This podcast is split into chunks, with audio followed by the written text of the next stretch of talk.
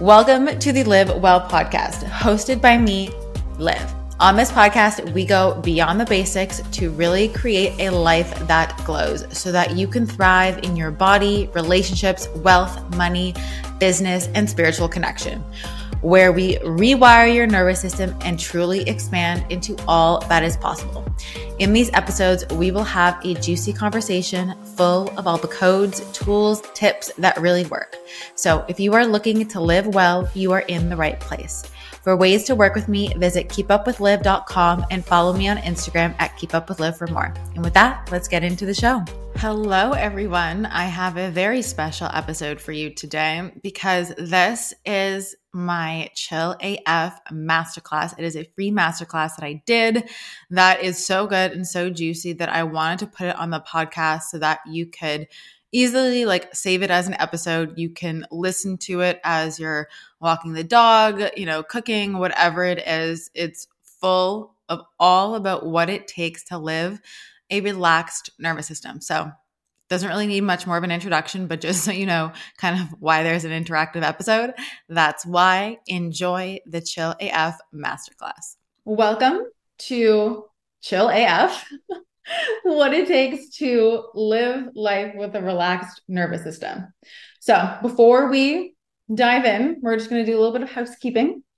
So, this can be just another thing that you watch or that you listen to, you know, from the internet, or this can be a turning point in your life where there was before this conversation and after this conversation. If you have pen and paper, perfect but there will be also a replay. So I really suggest the first time, like receiving most of it, you can write a couple things down, but you will have a replay. There will be lifetime access to the replay. So I will not be taking this down ever, or like as long as, you know, I don't know, YouTube is working or whatever. So as long as like that exists, you'll have it. I know sometimes um, things are only available for a limited time. This will be up for your pleasure for you for the foreseeable future.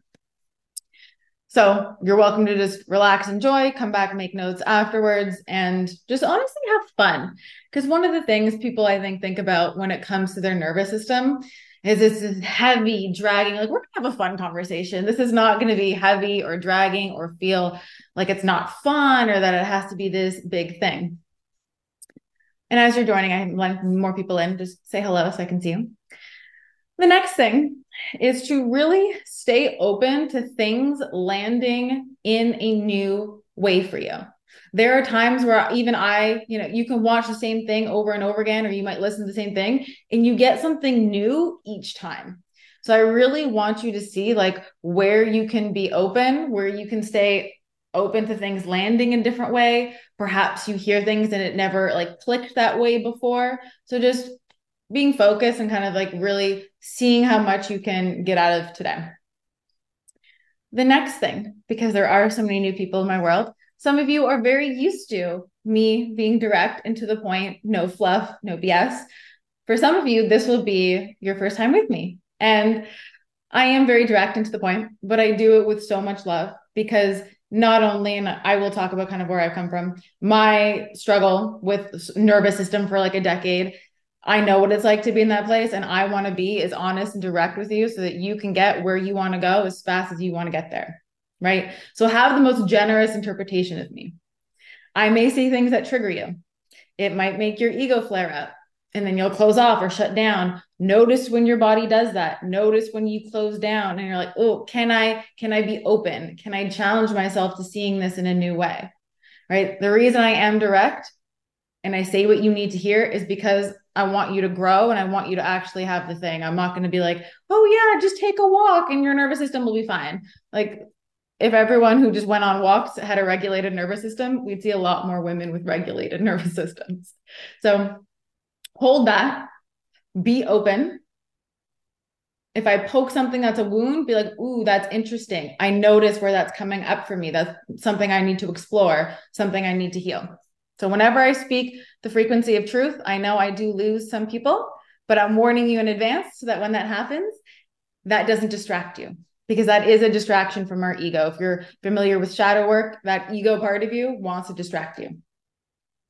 All right, so that being said, let us go ahead and dive in. So, for those of you don't know, obviously my name is Liv.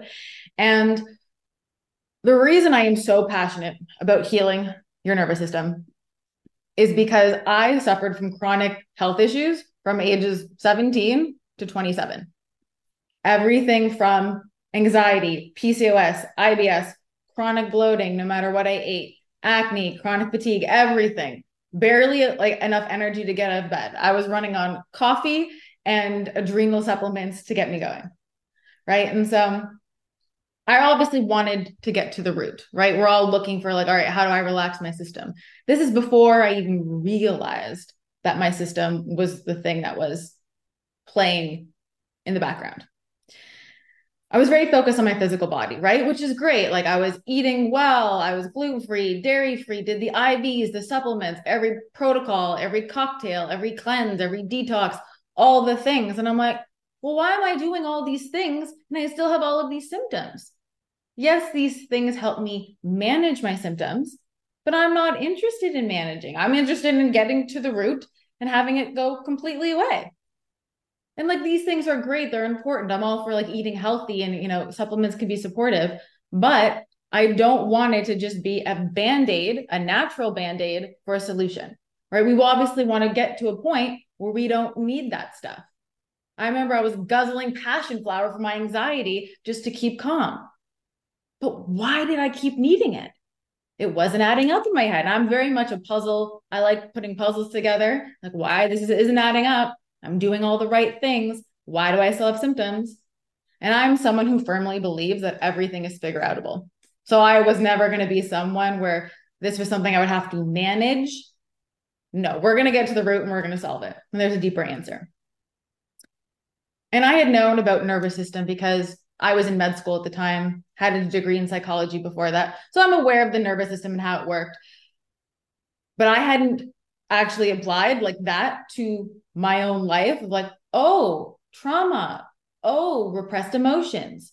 Right? I was so busy just trying to survive and manage my symptoms while also getting a YouTube channel, while also going to med school and like doing all those things. So I was like too busy to even notice my emotional state. And like this was very much showing up in my life. Panic attacks, like I said, crippling anxiety followed by like crashes when your nervous system goes down. My digestion, no matter what I ate, the smallest thing would set me off. I remember like a recipe not turning out and bursting into a panic attack into tears or spilling something and that was it, right? Being anxiously attached in relationships, severe abandonment wounds from my dad. I actually remember not sleeping well for those 10 years that night I released the abandonment wound from like my father, I slept for the first night all the way through in a decade. Right. And when like you just living in that reaction mode, you're snappy, you're irritable, you need to like micromanage situations because that makes your anxiety feel a little bit better, but your system is hyper vigilant. Like, oh, chill. I had chills when I said it. We're, we're going to dive more into this because your nervous system doesn't just show up in physical symptoms. And like that's why if you've been in my world for a while, you've seen how I've kind of evolved, how it started with physical, but it shows up in your relationships, it shows up in your business, it shows up in everything. And this is important because I guarantee some of the things that I was experiencing are showing up for you. And like, thank God I found this work. Otherwise, I would still be trying to manage symptoms. I would still be anxiously attached, anxious in general, and I've unfortunately seen people like this for years, decades. Heck, I was in it for a decade, so I get it before I found it. Right. And so you're here to not to have it take a lot less. You know, hopefully it hasn't been 10 years for you. We're going to collapse that time. And we're going to dive into exactly what it takes now to live life with a relaxed system. So, in order to do so, we need to understand why our system isn't relaxed in the first place. Now, it's not relaxed because it has unprocessed emotions or trauma in the body that the body is still reacting to. And so, because the body is still reacting to it, this is creating conflict, like actual conflict in the body. The thing is, is that your body will keep reacting to it until you release it. It's like if you leave food out and pretend not to see it, it's going to get moldy. And if you keep eating it, it's going to make you sick, except the food is your body. And then that's why you get physical symptoms.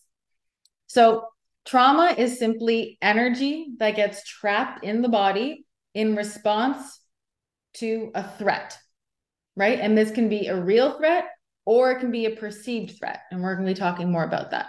So, emotions are just energy, right? So, even when the threat is not there, your nervous system can be interpreting that it's there or on edge that it could be there, right? This is where we get anxiety. Anxiety is just your nervous system on high alert for danger because of the dangers that happened to it before that are trapped in your body. For example, and I'll be going through many examples today. The reason I was anxiously attached to romantic relationships was definitely because my dad wasn't around growing up and like abandoned me 100%, right? And so my system is on hyper alert. Uh oh, we were abandoned before. So I don't trust that it's not going to happen again. The thing is, is that when we don't restore safety following a threat, that trapped energy causes your nervous system to get stuck in that fight or flight, right? And it can't enter that calm state. The problem is, is that this happens over and over and over again in our body. Because it's not just the threat of us being abandoned once. We have that threat in just that one example, maybe 10 times a day or five times a day, or like recurring in different relationships across, you know, years of time. And every time this happens, you get dysregulated, you get triggered, and it stacks one on top of the other, on top of the other, on top of the other, until your whole body is full, it's bursting at the seams of unprocessed conflict and emotions. So everything from when you were born until this moment in time you're watching it now, if you have not released it, it is stored there. Right? This is also why I speak about if you are a parent or plan on having kids, how important nervous system work is because kids mirror your nervous system on an unconscious level. We have what are called mirror neurons, meaning your dysregulation inside, not what you show on the outside, but what's going on inside, they mirror it. And it starts when they're in your womb. Right. And so you might see content on the internet being like, oh, we're co regulating, but the mirror is actually what's going on unconscious. So you could be like, oh, everything's okay, sweetie. And, and if inside you're like, mm, they're mirroring that. Mm. So also very important because when we do this work, we're not just doing it for us, we're doing it for everyone around us. And this also explains why I ner- why why why our nervous system, there we go, can get wired from mirroring our parents or whoever was around predominantly when we were little, whoever raised us, right? And this is on top of any actual traumas that happened. So we have all the emotional trauma that actually happened to us. Perhaps we have parents and things that went on. They were dysregulated. So we're mirroring them. And then we see how we become this one big ball of dysregulation.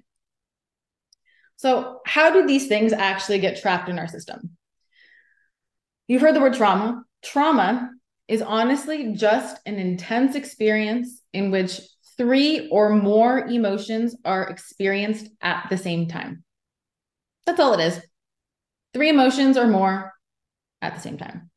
It can be fear, sadness, grief, anger, shame, guilt. I mean, there's actually hundreds of emotions. For example, sadness and despair are different. So, any three or more at the same time. And when your brain, or when this happens, your brain and nervous system cannot actually process all of it it gets overloaded and it splits. Once it splits, these separate parts are stored in your body as excess energy because your body didn't know how to utilize it at the time. Right. So it just splits and stores it. In order to release that excess energy, those emotions need to be disconnected from the event or the memory. Otherwise, it will continue to be stored in your system. And your system actually wants to let go of this energy. And we're going to be diving into that today. It just needs the guidance to remember how. So, really think about it like all these little instances are different sticky balls that get stored in our body. right? Different emotions will get stored in different parts of our body, right? Anger gets stored in your liver, shame gets, you know, stored in your lower section, like your pelvic region. Different emotions, different storages. It's that simple. So, when you're experiencing so many emotions and trauma in your life, remember, trauma, and we're going to go over big T and small t, just three emotions. On the outside, your body freaks out and it keeps you in that fight or flight. So your inside world is kind of painful, right? We have all the emotions, but perhaps the outside world is also scary. You've got life going on, maybe health issues, I don't know, bills, school, kids, doesn't matter. The outside's a lot, the inside's a lot, and then your system is just going through a lot and we get dysregulated, but this goes on for so long. And eventually what will happen is your system will crash. And so this is where you hear people talk about cortisol and lowering your cortisol. And if you've ever been under extreme stress for long enough, you actually get low or no cortisol, which is what I ended up having, which is adrenal burnout, where like your body was running at such a high level of stress for so long that it can't keep up. Your body cannot actually produce the hormones to keep you awake, and you get like a crash, and then you get chronic fatigue and exhaustion. Right. Remember, trauma can be any situation that you're experiencing that your nervous system finds too overwhelming. And so that has that split. And what happens is that split gets stored in your subconscious mind because you literally would not survive. Your system does not believe it will survive if it stays in your conscious mind.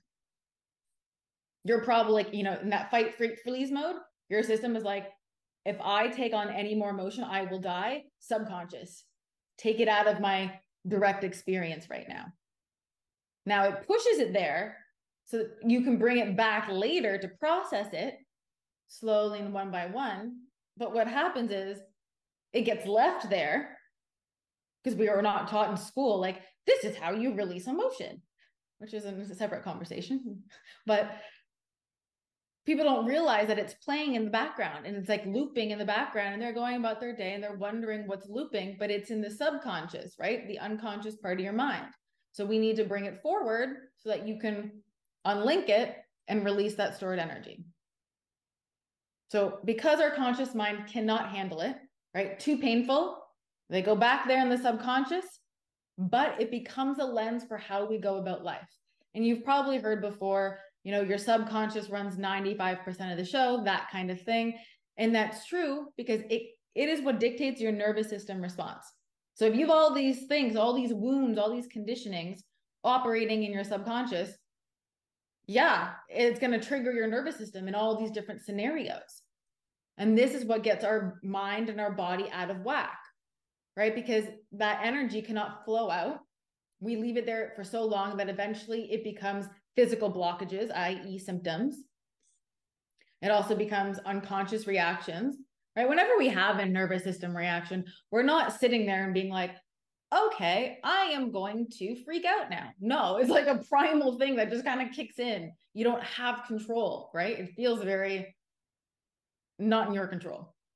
And this is why.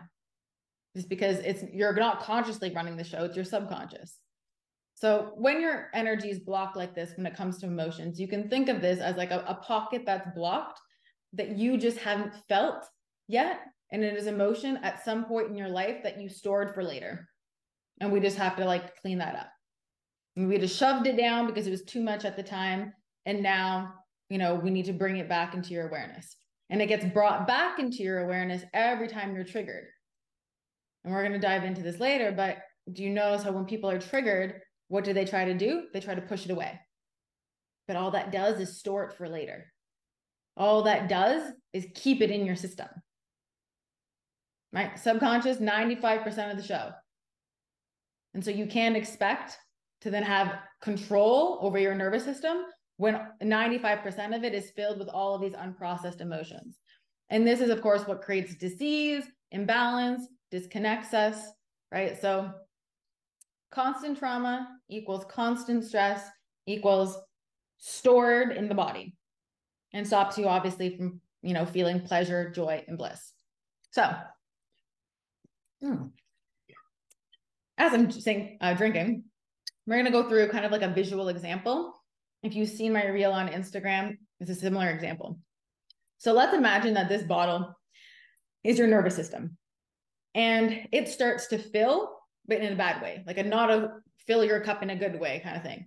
So imagine, oh, a little bit of water. That's when you were in mommy's tummy, she was very stressed out. Oh, dad abandoned you, more. Oh, mom was abusive, uh, more. Uh, you know, sexual trauma, a little bit more. Uh, parents got divorced, a little bit more. Demands of school, a little bit more. Eh, bills, you know, life, a little bit more, a little bit more. And all of a sudden, all these unprocessed emotions fill it up, and not in the good kind of way. And then it starts to overflow. And that overflow is your nervous system going into fight or flight. Right. And so everyone's experience will be different because the glass can feel fill slowly, fast. Some things will take up more space in your nervous system cup than other things.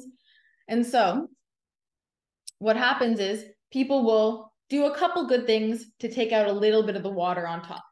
Okay, so let's take a little bit out. I'll pour it on myself. Oh, we'll do a cold plunge, pour a little bit out. Oh, we'll go on a little walk, pour a little bit out.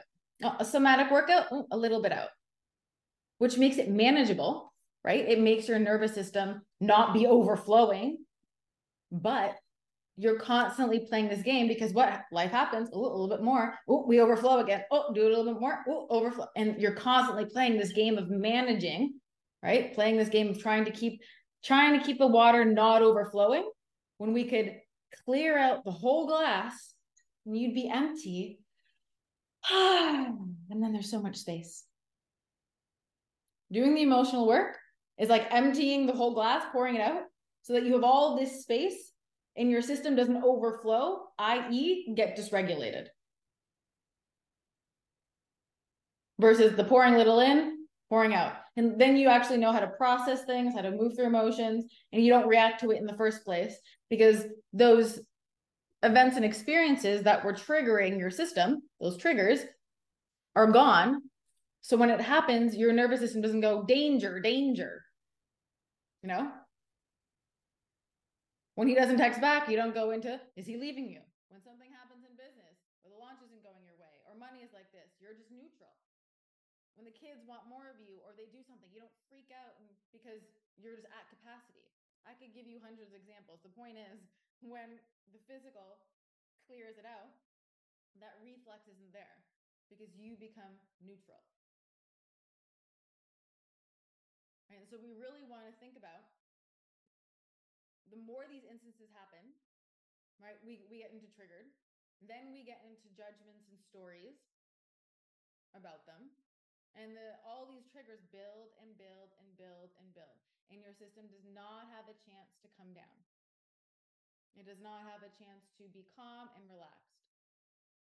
And how could your nervous system be calm and relaxed, right? It becomes this vicious cycle of building more, more, and more until the cup is overflowing, a little bit out. Oh, take, you know, a Sunday that's a little bit relaxing, pour a little out, but it never gets cleared out. So, why is our nervous system not even safe? There's three things that you need to know. That's it. Three. Unprocessed emotions, like we've touched on already, that are still playing out unconsciously. Searching for safety outside of you. Safety is an internal job. As kids, we need external safe environments. Right? When we're when you're like a baby, you're a little kid, you can't provide a shelter over your head, you know, food to eat, all these things. But as adults, we actually need to create that. But that little girl is still reacting to the environment that wasn't safe. And then the third thing are the patterns in your subconscious that are keeping you in these loops. The patterns that keep you in those same behaviors. That's it, three things. And so, for most of these things that happen, it happens when we're yes, yes, less than six years old. So really, like that's when your nervous system is forming. A lot of it under two, but uh, most of it under six years old. This is so true. I can see my nervous system journey so clearly with this. Oh, I'm so glad, Paula. It's my goal to have everyone on because I just don't, there's not enough information like this people can actually understand it in their journey. So less than six years old are met and unmet emotional needs and those negative experiences with them. This all really impacts the formation of our brain, specifically our limbic system. So it's important to understand that there are many different types trauma. It can include anything from like physical, emotional, or mental. Remember, it's simply three emotions. It could even be just sad, angry, and scared. Yeah, those are three different sad, angry, and scared. That's it. You as a kid were feeling three things at the same time, splits. If you're familiar with Harry Potter, I don't think I could lead something without doing a Harry Potter reference. And he splits himself into like the Horcruxes, right? And he splits part of his soul. That's what happens to you when your nervous system gets overloaded. It splits and takes that and puts into one ball of energy. And we need to destroy all those split parts, except we do it lovingly, not in the way, you know, to destroy evil. We do it with love. But it's the same thing in terms of like it getting split into all those pieces. And then those splits cause the symptoms, the anxiety, and all of those things. And a lot of times, what I notice is that people invalidate their trauma because it's not as bad or not as bad compared to. All right. And so, obviously, when we think about trauma, we can think about things like being hit or being smacked, being, you know, emotionally unavailable. You know, like perhaps dad was there, but dad was working lots or maybe dad has you know trouble being with emotions and you immediately needed someone who was emotionally available and he wasn't there. Maybe he was always at the soccer game or was always physically there but not emotionally. And obviously there's bigger things like sexual assault or divorce or even things and this is another one being given inappropriate or burdensome burdensome responsibilities too early in life such as caring for your parents or caring for a younger sibling beyond the scope of what you should have been for that age. So maybe at like at 6 years old, you were taking care of, you know, a 3-year-old. That that's not proportionate. You know, and so it's not just things like yes, there was food on the table and there was this. It was not being nurtured, not being encouraged, being called names, being called, you know, stupid, being called whatever kind of names, humiliation, right? Getting embarrassed, getting in trouble for being sick or getting hurt. It's another little one. I remember I was, when I got sick or hurt, I was actually more scared of telling my mother than the fact that I was sick or hurt because I knew I was in big trouble. And none of this creates a safe environment. Can you imagine being sick as a kid. I remember I had pneumonia when I was, I think, five or five or six. And the only thing I remember from having pneumonia is the fact that my mom was yelling at me and screaming at me, and I was in so much trouble. That's not safe. A kid is like in the hospital with pneumonia, and the safe space be- is not being created. But people don't realize just because I, you know, you weren't hit that you don't have trauma, or because it wasn't sexual trauma, it's not trauma. There's so many things that people think are part of like a normal childhood that unfortunately can be traumatic. And what is very important is that it's not whether it's traumatic compared to something else. All that matters is whether that younger version of you experienced it as traumatic. So I love giving all these examples because we can then see that it's probably a lot broader than we even realize. And also know because you store things in your subconscious, you may not even remember the things that happened. I have a lot of clients who like are black out and they actually don't know because it was so traumatic that their system put it in there so they could like forget it forever. So true. I've done somatic workouts and they help, but I would love to hear your address, advice on how to address it. So that's what we're talking about right now, right? Like the the temporary band-aid versus getting to the root. In the indigenous healing paradigm, we call these splits soul loss. Yes, exactly. I've also heard it called soul retrieval, but it's basically like part of you that when it's very traumatic just disappears. And the next thing I want to say is that two people can go through the exact same experience, but one person can be affected by it in a completely different way. So even if you had siblings growing up, you and going through the like, I don't know, your parents got divorced and you have a brother or sister, you would experience the divorce completely differently. And so I've seen people invalidate themselves just by saying, well, like my brother was at the house and he doesn't seem to have like the same issues with mom and dad or the same things about this. It doesn't matter. Right. And so this is where we develop fears and anxieties. Fear is simply a state of mind that triggers this deep, you know, trauma and belief that has been programmed into us. And so this is also why when we have these fears and anxieties, you can't just like decide to change your mind about how you view a situation because your subconscious, your body is carrying the belief that your fear is 100% factual. It's 100% true. This is why, you know, people who struggle for anxiety, if you've ever been told, just be calm, just relax, there's nothing to be anxious about, how that's not helpful. it's not helpful because it the programming really like how your body's data is saying this is dangerous this is real this is going to happen and so that's like wildly unhelpful because that kicks in and so when our mind you know, our subconscious takes control of how we process our environment, it reacts from that survival mode. And this means that it then can't process everything. And it starts to think that everything is trying to kill you, essentially. That's what the primal response thinks we're going to die. Yes, we might think we're going to be abandoned or neglected or, you know, judged or this.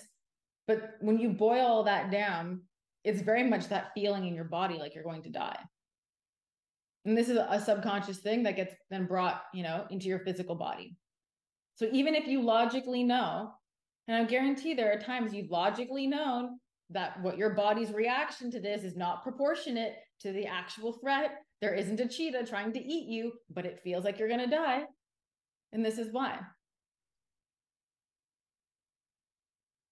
your body reacts to all of these things being like holy crap, we aren't safe. Oh my gosh, this is terrifying. We are going to die. This is scary. How can I get through this moment? I'm not going to survive.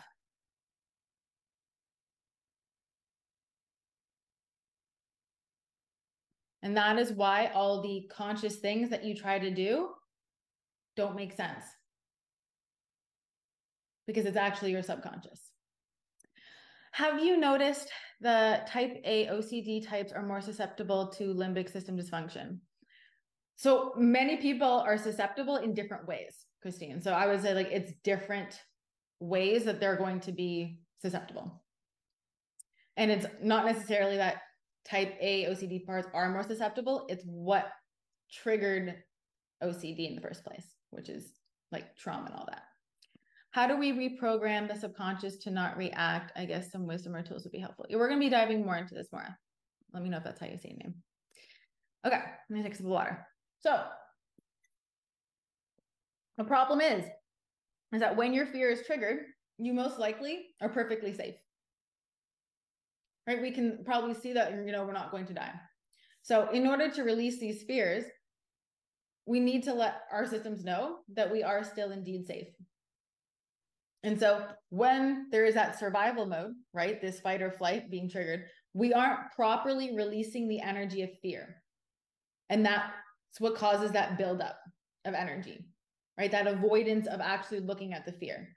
The more we feel the fear of being triggered of those, you know, emotions, the better off we will be.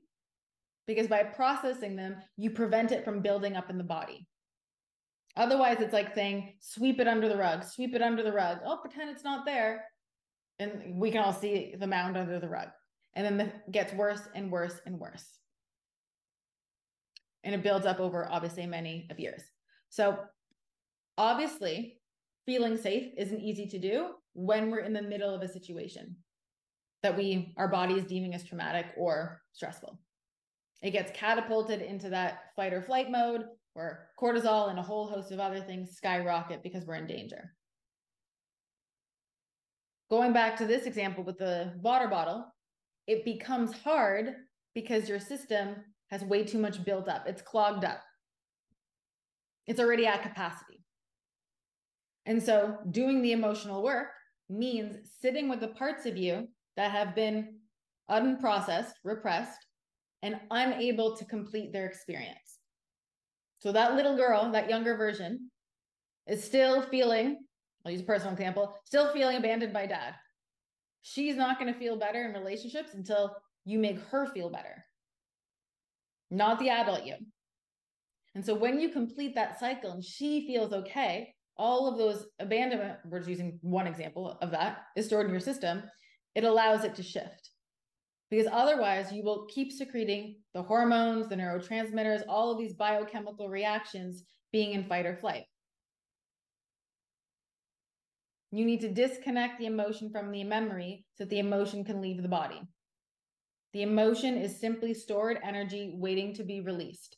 And this is why, um, I forget who it was that brought up somatic workouts. They feel better temporarily, maybe for an hour, but they don't get to the root. Because doing that doesn't allow that little girl to not feel abandoned anymore or to feel safe or because she was hit by mom or whatever it was because mom and dad got divorced or because there was lots of yelling going on or whatever it was. That's why that stuff doesn't stick. And it's obviously not our fault. You know, like I said earlier, we're not taught how to release emotions, but it's actually one of the most powerful things that we can do because this is what contributes to disease in the body. Right? We often think that there's something like wrong with us that we need to be fixed. No, it's actually about the fact that we're whole and complete. There are just parts of us that are experiencing conflict that have not been resolved. Uh, somatic workouts do help you feel calm and centered, but the anxiety comes back. Yeah, exactly. And the anxiety comes back because you're not actually getting to the root of why you're anxious. Because the root of why you're anxious is not because you didn't do a hip opening exercise. The root of why you're anxious is not because you did, you know, downward dog or didn't do downward dog for 10 minutes that day. The root of why you're anxious is because you didn't have a, you know, safety for whatever happened to you when you were younger. When you get to the root, you dissolve it, that goes away. If there are subconscious or root triggers that are not remembered, do you have to remember them to release them? Nope. Your bot, your it, Alex Ann, yeah, that's how you say your name. If they're in your subconscious and you don't know how to bring them, you know, to release them, it, it won't happen. It's putting it there for you to survive. So until you, you know, bring them forward and or with someone who knows how to bring them forward and rewire them, release them, your brain's not going to allow you to access them, which is actually good because if you don't do it properly, you can also re-traumatize yourself. I'm going to do a little bit more and then I'll get to the other couple things I see in the chat. So our amygdala assigns, so amygdalas are part of our brain, assigns whether we experience something as positive or negative, pleasure or painful. So when we assign something as positive, right, our amygdala activates the parasympathetic, which is the rest and digest. So when we see something positive, wonderful, we can digest. And of course, this is a calming thing. When it assigns it as negative or painful, like any kind of, you know, all these traumatic events, it goes into fight or flight. Now, this is where the problem occurs. When this little part of your brain, your amygdala, perceives that negative it activates that sympathetic response. When we do this all day, every day, or we do this so consistently, we don't actually get a chance to come down.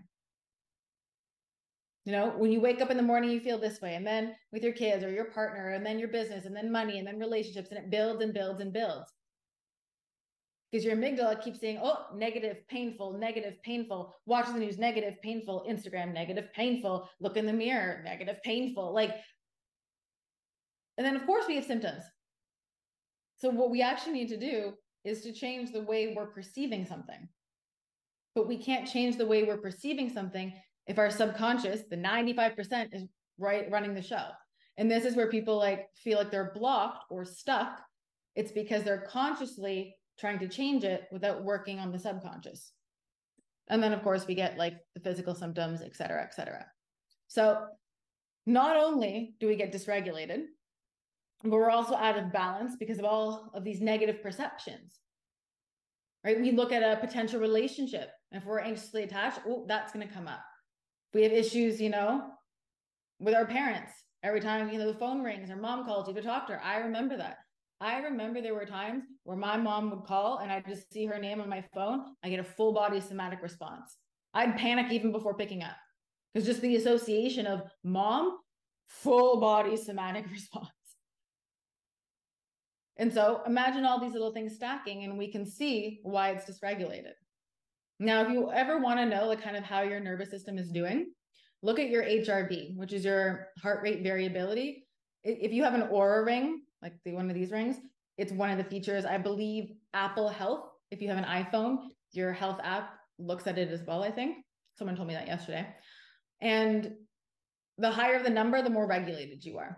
And so this is a, a cool kind of way to just see where you are at in your nervous system to see how regulated you are. You want it over 100 to be like a regulated human where your system can, you know, not go on this roller coaster. Um, you don't need an Oura ring. I'm just saying if you have one, it's a cool thing to look at beyond just looking at your steps. And it's also really cool to see, you know, how it compares on the weekends versus how on the work week, or you saw so and so that day and it went, you know, it went all the way down, or you didn't, or you did this and it went up, and you can kind of see it in, in a graph. It's it's quite cool. But through all of that, what happens when these the stored energy sits for long enough is we get physical symptoms. And so this will vary from person to person. There might be some people who say, like, oh, I've been struggling with stomach aches since I was little. That's one I hear a lot. Or I've been anxious since I was little, or since high school, or since this. And you'll notice kind of where your system started to overflow, right? Where that cup, where your nervous system took too much, and then your physical body started experiencing symptoms. Your physical body is always sending you feedback. Symptoms are just a feedback mechanism of the body to let you know that you have unprocessed emotions. So there's really nothing to fix, right? It's just unbecoming of all these trapped things. And it is a feedback mechanism. All these different things will be signaling different conflicts in your body. But the thing is, we try to avoid it. We try to avoid seeing it because our amygdala wants to avoid pain and seek pleasure. So we avoid emotions. And this is like, and I could go on honestly for hours about this, but this is why like we avoid emotions. So we go to emotional eating or scrolling Instagram or binge watching TV or like all distractions that don't actually address the emotion. And then we get inflammatory reactions and all of these things that happen. And then we get frustrated. And I get it. I was there. I only speak to this because I was in that loop for 10 years. So the second we have symptoms, we assume that it's illness instead of assuming that it's feedback. Ooh, wonderful. My body's giving feedback. And we try to find a quick fix, a band aid, instead of actually understanding. And then we get frustrated when the quick fix doesn't work or stops working or has a whole host of side effects or other symptoms. And it's actually really magnificent to realize that your body signals exactly through your symptoms what your trauma and conflict are. It's insane. They're like hundreds, and hundreds of clients. it's so cool. All right. All our symptoms are not bad. Our symptoms are part of a wellness process. And like through everything I saw, I'm like, oh yeah, I could see how, you know, that symptom was tied to the dad. Oh, that was mom hitting you. Oh, that was like never being enough. That was this. Yep. All of it. Your symptoms are just letting you know of unprocessed emotional conflict in your body.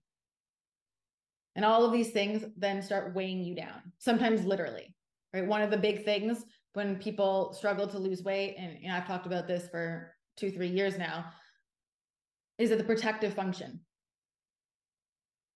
right? When our nervous system doesn't feel safe, it wants to protect us as much as it can. So it will hold on to weight as a protective cushion to protect us from our trauma and what we're experiencing. So these emotions can even weigh you down, literally. So let's cover some more things. Ooh, this is so fascinating. Yes, I'm going to come over some more fascinating things, but I just want to make sure that I've covered everything in here. Can you give some examples of relationship between specific physical symptoms and emotional trauma? So, Lisa, I would go to my podcast because I could I could speak from now. I could probably speak for a week straight on every single symptom in emotional trauma, like acne, because you gave an example, is lack of self worth and lack of self love. I'm going to go through some more now um, as well, but because you asked about acne. And I get, I had chronic, I don't know if I mentioned that, but I had chronic acne for a decade. Um, I've read you can only access the subconscious and rewire it through hypnosis. Is that something you use when helping your clients? Um, Lindsay, I'll go into this a little bit more later, but I heal your nervous system via three different um, angles. So hypnosis only covers one angle. There's actually three angles to the brain. There's bottom up, top down, and horizontal. And you want all three. Most people don't do all three, and then that's why they don't hit it. Uh, okay, there's questions about HRV. Fascinating. Okay. So some more signs. Burnout and chronic fatigue, we talked about. Sleep and not feeling rested, dizziness, fainting spells, blood sugar issues, brain fog, gut issues like bloating, constipation. Constipation is huge. Right? If you, you're constipated, you are not letting go of shit, literally. Like literally, you have or hold on to so many emotions that your body tenses up and doesn't let go of your bowels. Very easy. Right? Anxiety and panic, very much fear of the future, very much in that danger response because your danger, your safety was threatened. And for each person, what threatened their safety will be different. I've I've seen so many different things. I mean, I've seen a rejection wound come from someone, and I like to give this example she was young and her rejection wound came from the fact that she put ketchup on her pancakes when she was at a friend's house and everyone started making fun of her and laughing at her. And that was where she felt like deep rejection and like which caused her skin issues.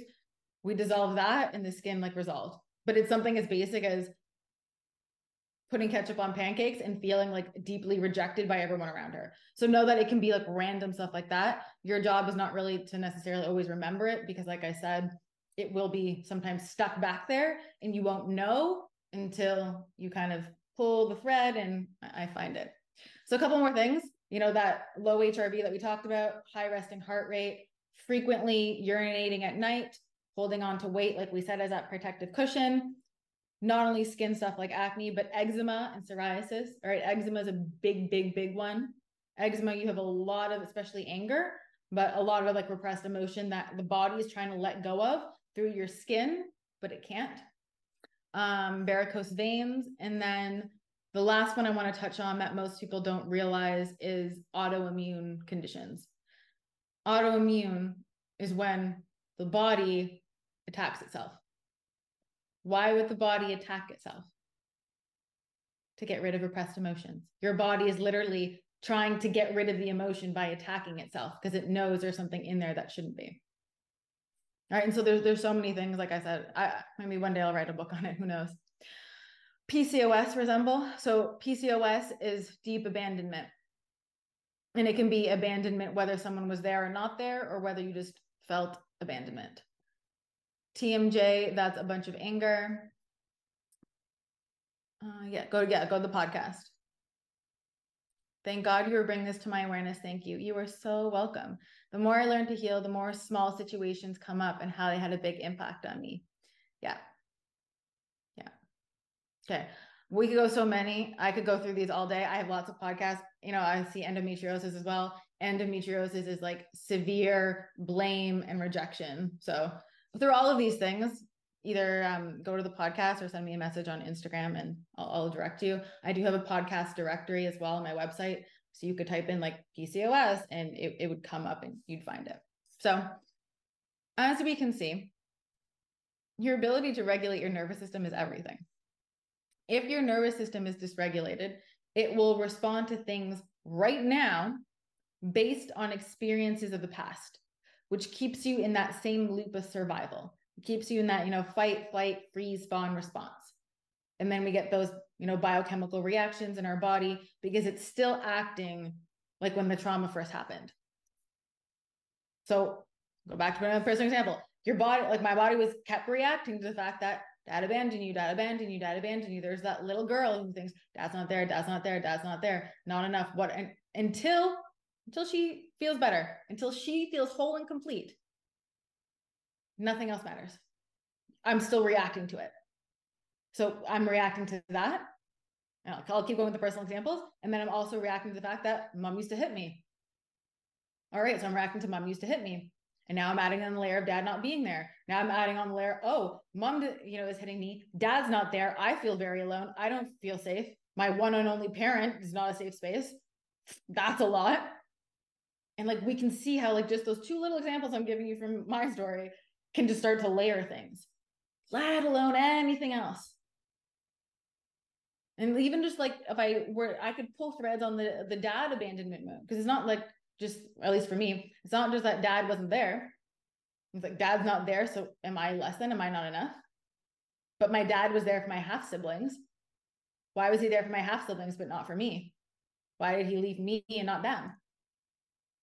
They grew up with him. And like, do you see how your little brain can start to like even within those little intricacies, there's three or four different emotions within each of those threads and each of those threads. And this is not to overwhelm you. This is just to give you like, wow, okay, this is complex. There's all these little intricacies. And just to like really broaden your horizon and really understand your body and kind of what your little girl is going through. So we can see how this all starts to show up in your life, right? Why we're easily dysregulated, why we spend the day in fight or flight, why we're in reaction mode, why we have low grade anxiety or fear, why we feel burned out, why we feel exhausted no matter how much we rest, why we don't have a capacity, why we're always like looking for danger, why we have, you know, physical symptoms. Hair loss is another big one. All right. We don't have safety, hair loss, because you're not grounded. So the hair has nowhere to like anchor onto. So it comes out. You know, lashing out in relationships feeling like weighed down, feeling heavy, feeling insecure, feeling tense, all of these things. Your body doesn't lie. Your body is actually trying to tell you something. We just need to a listen and have a little bit of a dictionary, a translator to be like, all right, what you trying to tell me? So we're going to dive into what blocks safety in the nervous system. I know we're at an hour, but we're going to keep going. uh, and so come on with me. Come on the ride. We're having fun. I see the comments. I'll, I'll get back to them. I just want to like try to get through as much of this as we can. Because what happens is we don't listen to our body and then we enter a battle with it. And this is what compounds and makes it kind of like even worse. And I get it. When you've had like symptoms for so long, I remember feeling like it was a battle. I remember feeling like, why the hell? Like, I'm feeding you good food. I'm doing all the things. Like, why are you reacting that way? but it only causes more conflict in the body because then it feels like it's us versus our body. So, what blocks safety? And I, have boiled it down. Uh, we're going to go through numbers here to make it very clear and concise for you on here. Number one is when we don't have the safe space to release and or we feel like we have to hide. Right? For a lot of us, we might have been told, I don't know, crying is weak. That's a big one to stop crying, to, you know, girls don't do this or good girls don't do this or whatever. I remember to this day, and I can hear it like in the back of my mind. My mom, anytime I would express like a crying emotion, my mom would tell me, Stop sniveling. Why are you sniveling? I can hear it. It's like I clear as day. That's not a safe space. So not only the younger me is trying to express an emotion, there was no safe space to do so. So had to push it down. And so you learn this. And perhaps you carry through this through adulthood. So you, it's not a safe space. You just don't let emotion out. Or you feel like you're too much, like you're too emotional. And then perhaps people also tell you along the way that you're too much to stop being so emotional, stop being so dramatic, stop being all these things. So then you really feel like, okay. Number two thing that blocks safety in our nervous system we're made to feel small or we invalidate our trauma. And this is like what I said before about not thinking because it's not like a big T trauma. Oh, like my mom didn't hit me or I, you know, didn't have any sexual abuse or sexual assault. So like I don't have trauma. But I've given you so many examples where like there's other little things that just because they are different does not mean that they weren't intense for that younger version of you. But I've seen so many people not actually validate that trauma, that little girl, and this doesn't allow them to then feel safety.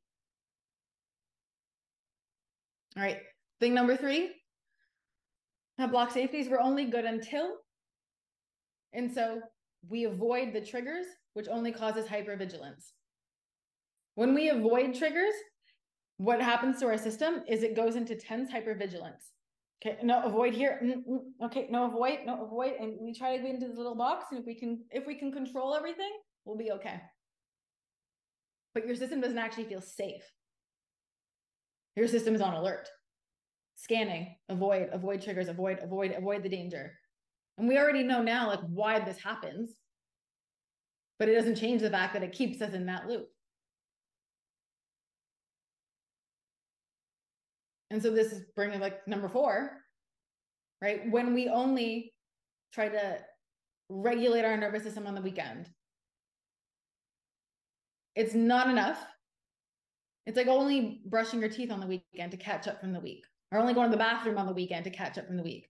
But we see how throughout our days, everything is stacking, right? And so by the time we're up here, I'm going to use the example on weekends because I know there's a TikTok trend about parasympathetic days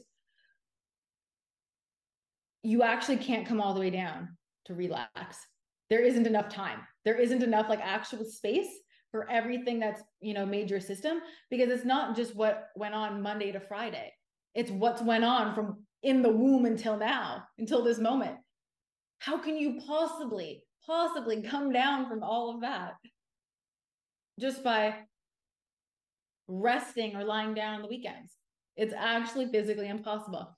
And I say this because you know, so many people come to me, I've been resting, I've been slowing down, I've been doing this. Like, why am I still getting reacted? Why am I still getting triggered?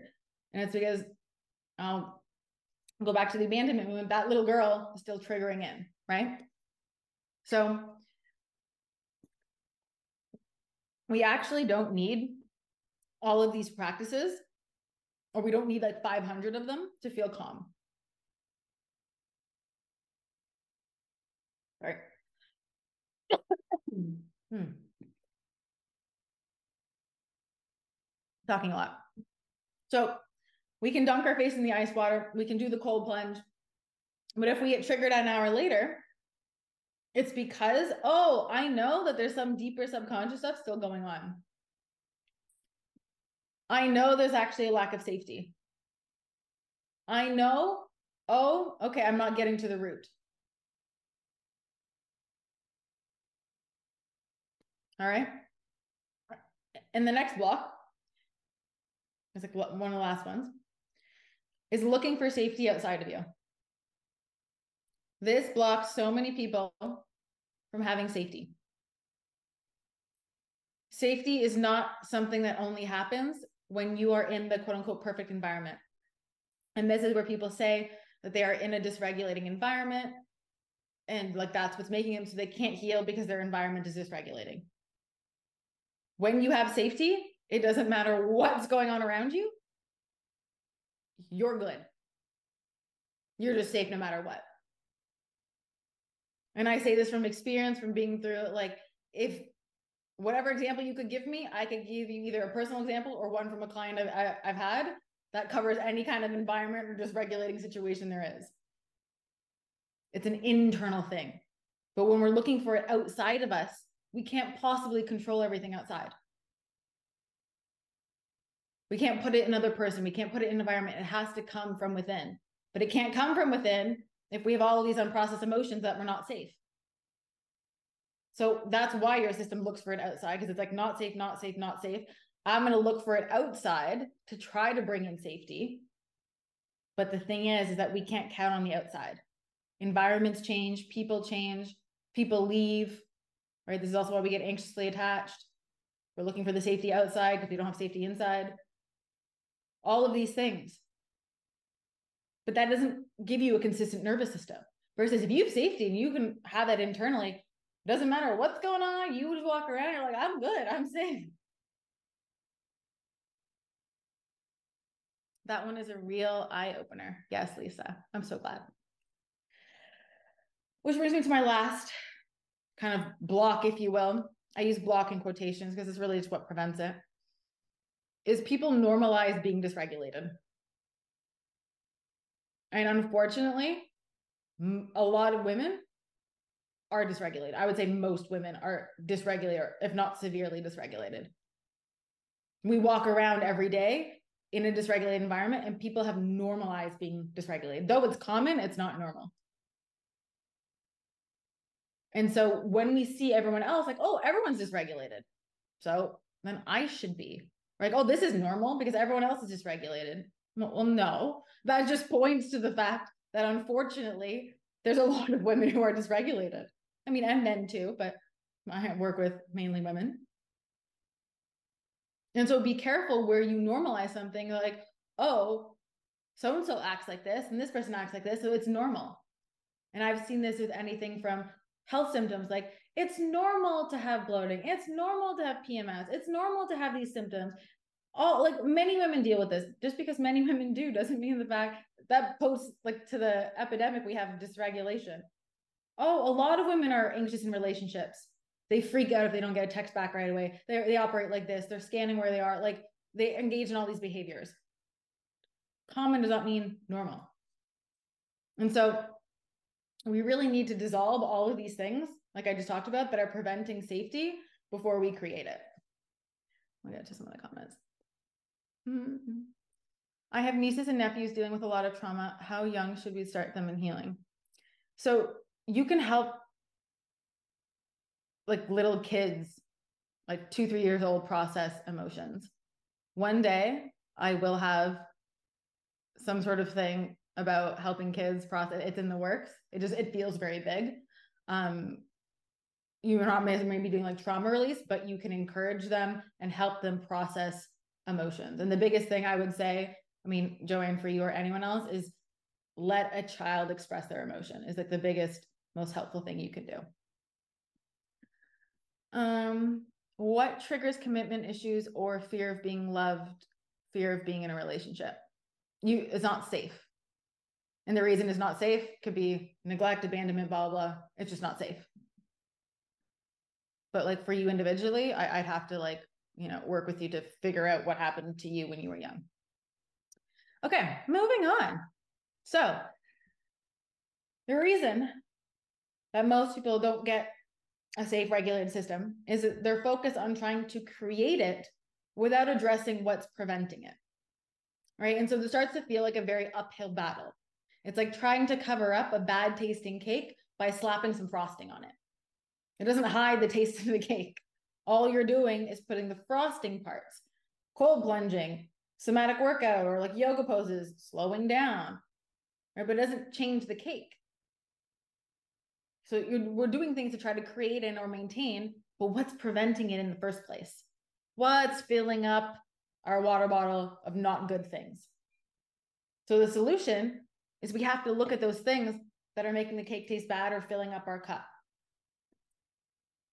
And just to reiterate, that's the unprocessed emotions that are still playing out, the searching for safety outside of you, and those patterns in your subconscious that keep you in the same loops. For example, when you're anxiously attached, you tend to seek out avoiding people, or you tend to have micromanaging and like you want to control situations a lot, or like all these little things that we talked about. I won't reiterate all of them, but all of these things. So your nervous system needs to feel safe to expand. So even when expansion are good things, it needs to feel safe. Right. And so it's not only feeling safe to let go of that, but it's also feeling safe to expand even when there's good stuff going on. And I really want to add in this layer because people don't realize it's not only having safety to get rid of symptoms and to not be anxious to, to get you into this place, but it's also having safety to grow and expand. So that, you know, when you do, for example, meet an amazing partner, you can receive it. But if that doesn't, if something good doesn't feel safe because our system, our nervous system is used to something else, we're not going to be able to receive it. So I'll give a per- go back to a personal example. With all of like my dad, abandonment wounds, severe anxious attachment, I would actually, it doesn't feel safe to have someone, you know, who's solid, who's emotionally available, who's all these things.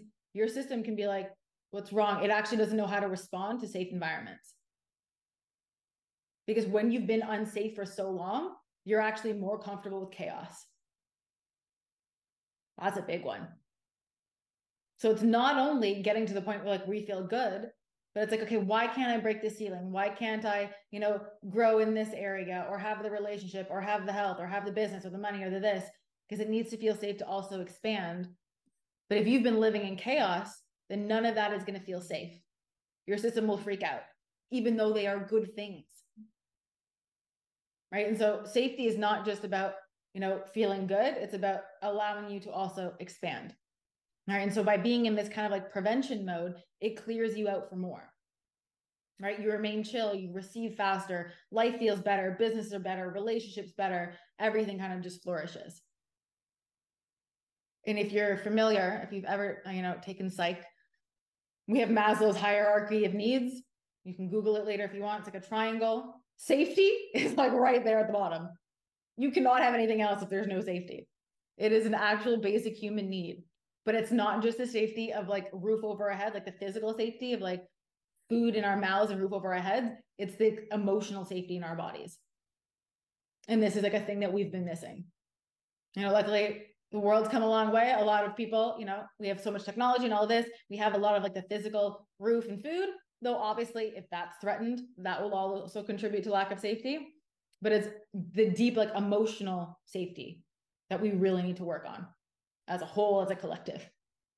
So I want to talk about the first two steps to start healing your nervous system right now. And then I will get to the comments. So, might sound simple. Be open. Number one is admitting that you actually have unprocessed trauma and emotions. This is big. I would say 90% of people get stuck at either step one or two. Most people. And you'll see why in a second. Admitting that you have them is step number one. Just being honest. All right, I had some stuff going on. Maybe it's not this or like it's not but compared to that, but you're going to get rid of that language. And we're just going to be like, huh, I probably have some unprocessed emotions sometime from when I was born until now. Like, let's just be honest, you probably do. All right, so that's like step number one. Because I, you know, if you ever think about, um, you know, the the twelve step program for or uh, is not denial, like not being in denial, not being in denial of your emotions and trauma. Number one. Number two. This is again where people get stuck is taking responsibility for healing those parts. This sounds simple, but I cannot tell you how many people I've watched be in the same loops, situations, not only for months, but for years, because they can't take the first step, which is taking the responsibility for them. And people, you know, can come at me, but I, I've been through it all. You can throw whatever, and I've probably been through it and I get it. But no matter what, no matter, it doesn't matter what anyone did to me, my mom, my dad, like the sexual, nothing, nothing, it's not them. It's my job. It's my job to take the responsibility to release it. Because honestly, me not releasing it doesn't do anything for them. I'm the only one that is like going to benefit from that. Well, yeah, you know, benefit the, the family, like the people around you, but you get what I mean. It's just, it's on me. So you actually have to decide, all right, I'm like going to look at those parts. Those maybe those things I've been sweeping under the rug, Those things I've been kind of avoiding. Like, I don't really want to think about the fact that my dad abandoned me, blah, blah. Right. The only reason I like I've come all this way is because I was willing to open the box. And you know what's so interesting? I can't tell you how many people have come to me and being like, that's it. Like, that's what I was avoiding.